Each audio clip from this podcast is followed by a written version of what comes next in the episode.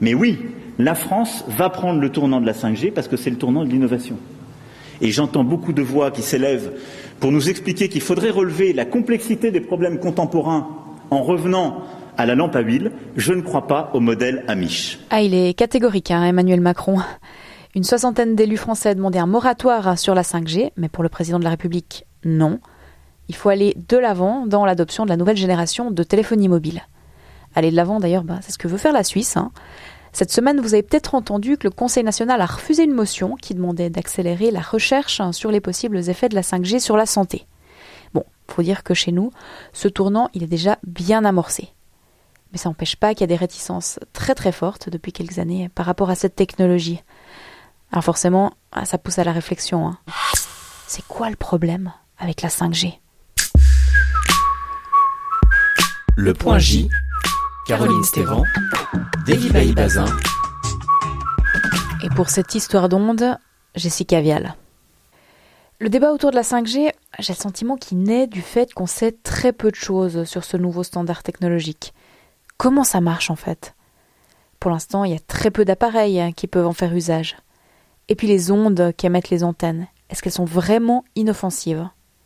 Alors moi non plus, j'avoue, j'y connais pas grand-chose. Mais je savais que l'émission On en parle de la R T S avait tenu pendant plusieurs mois un observatoire de la cinq G. J'ai donc passé un coup de fil à sa recherchiste Delphine Sage, qui a bossé sur le projet. Et vous allez voir, les questionnements autour de la cinq G, ça va bien plus loin qu'une histoire de construction d'antennes. Mais alors justement, il y a tellement d'innovations technologiques qui voient le jour. Pourquoi est-ce que celle-ci en particulier crée autant de tensions ?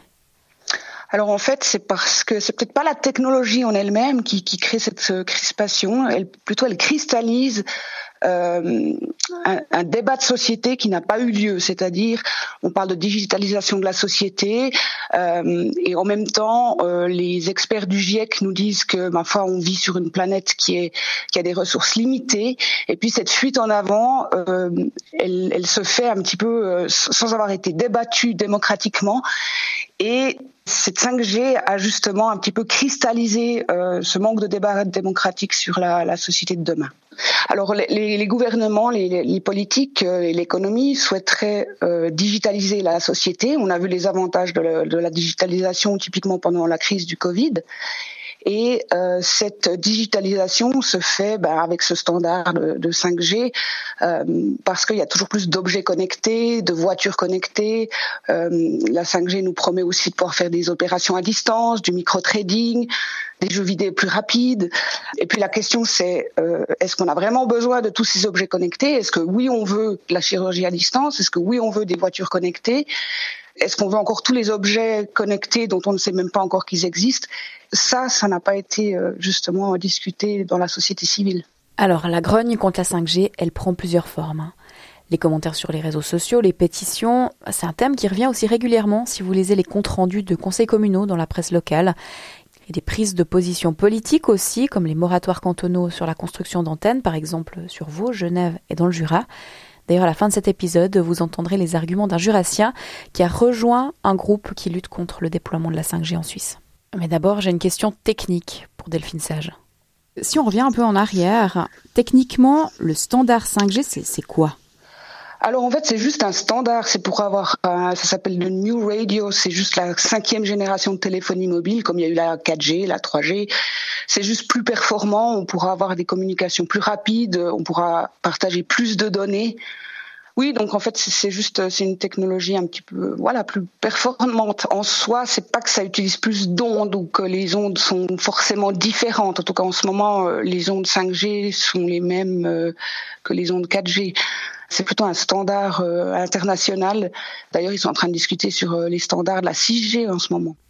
Ouais, donc en fait, on parle de la six G alors qu'on est encore en cours de déploiement de la cinq G en, en Suisse. On en est où d'ailleurs ?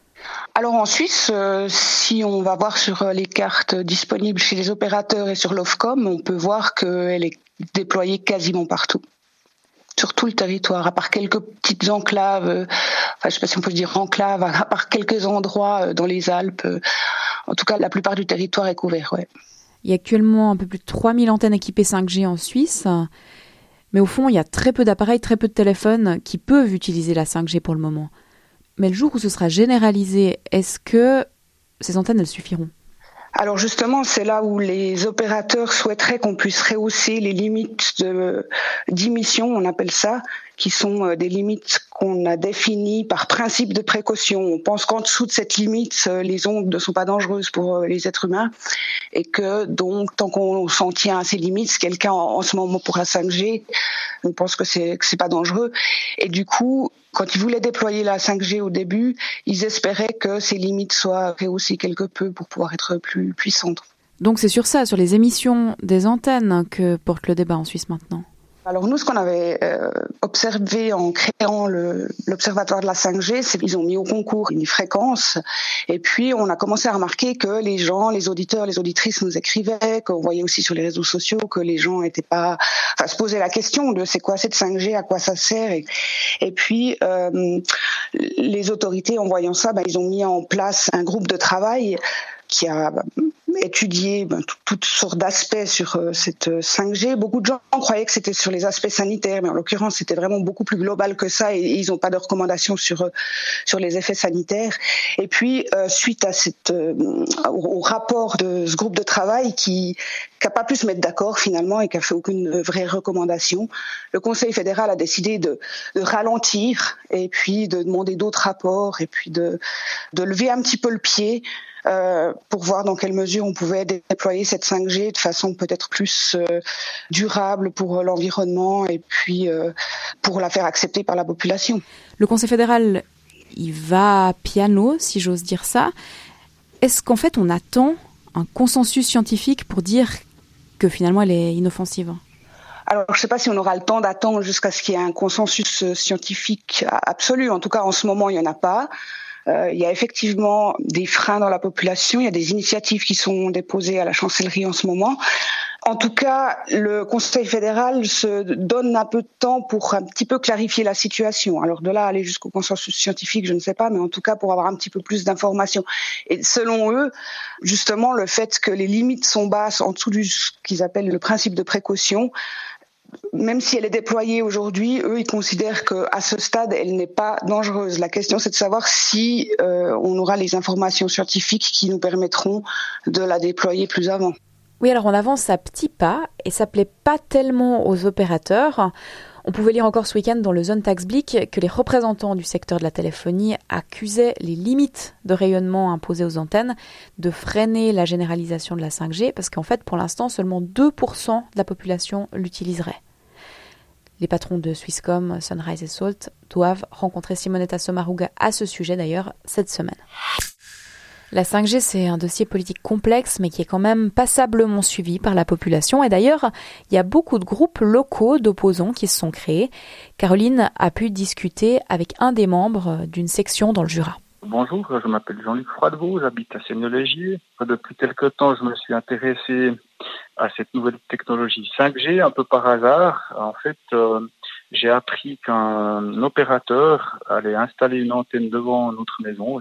Et puis, quand j'ai découvert en fait l'installation, il s'agissait d'un mât de vingt-cinq mètres avec neuf antennes dessus. J'ai remarqué que personne n'était au courant de ce qui se passait.